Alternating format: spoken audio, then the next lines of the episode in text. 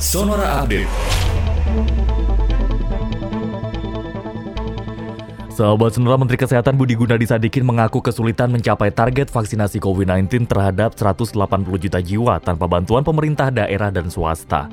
Hingga kini Budi mengungkapkan bahwa pemerintah baru menyuntikkan 27 juta dosis vaksin COVID-19 dari total target 360 juta dosis kepada 180 juta jiwa.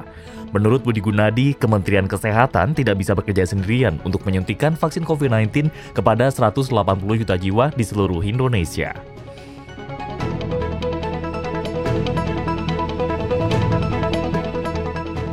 Peneliti Pusat Kajian Anti Korupsi Universitas Gajah Mada, Zainur Rohman, meminta agar Presiden Joko Widodo segera mengambil langkah untuk menyelamatkan KPK.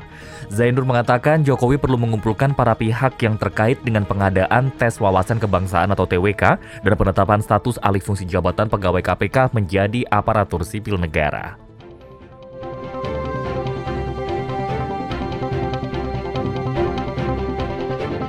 Dari mancanegara, sahabat senura, penguncian atau lockdown virus corona di Melbourne, kota terbesar kedua di Australia, akan diperpanjang tujuh hari lagi.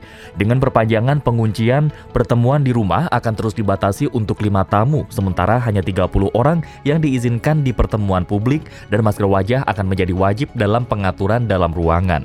Pejabat Perdana Menteri Negara Bagian Victoria, James Merlino, mengatakan pihaknya akan bekerja lebih keras dari sebelumnya untuk menguji, melacak, dan mengisolasi setiap kasus COVID-19.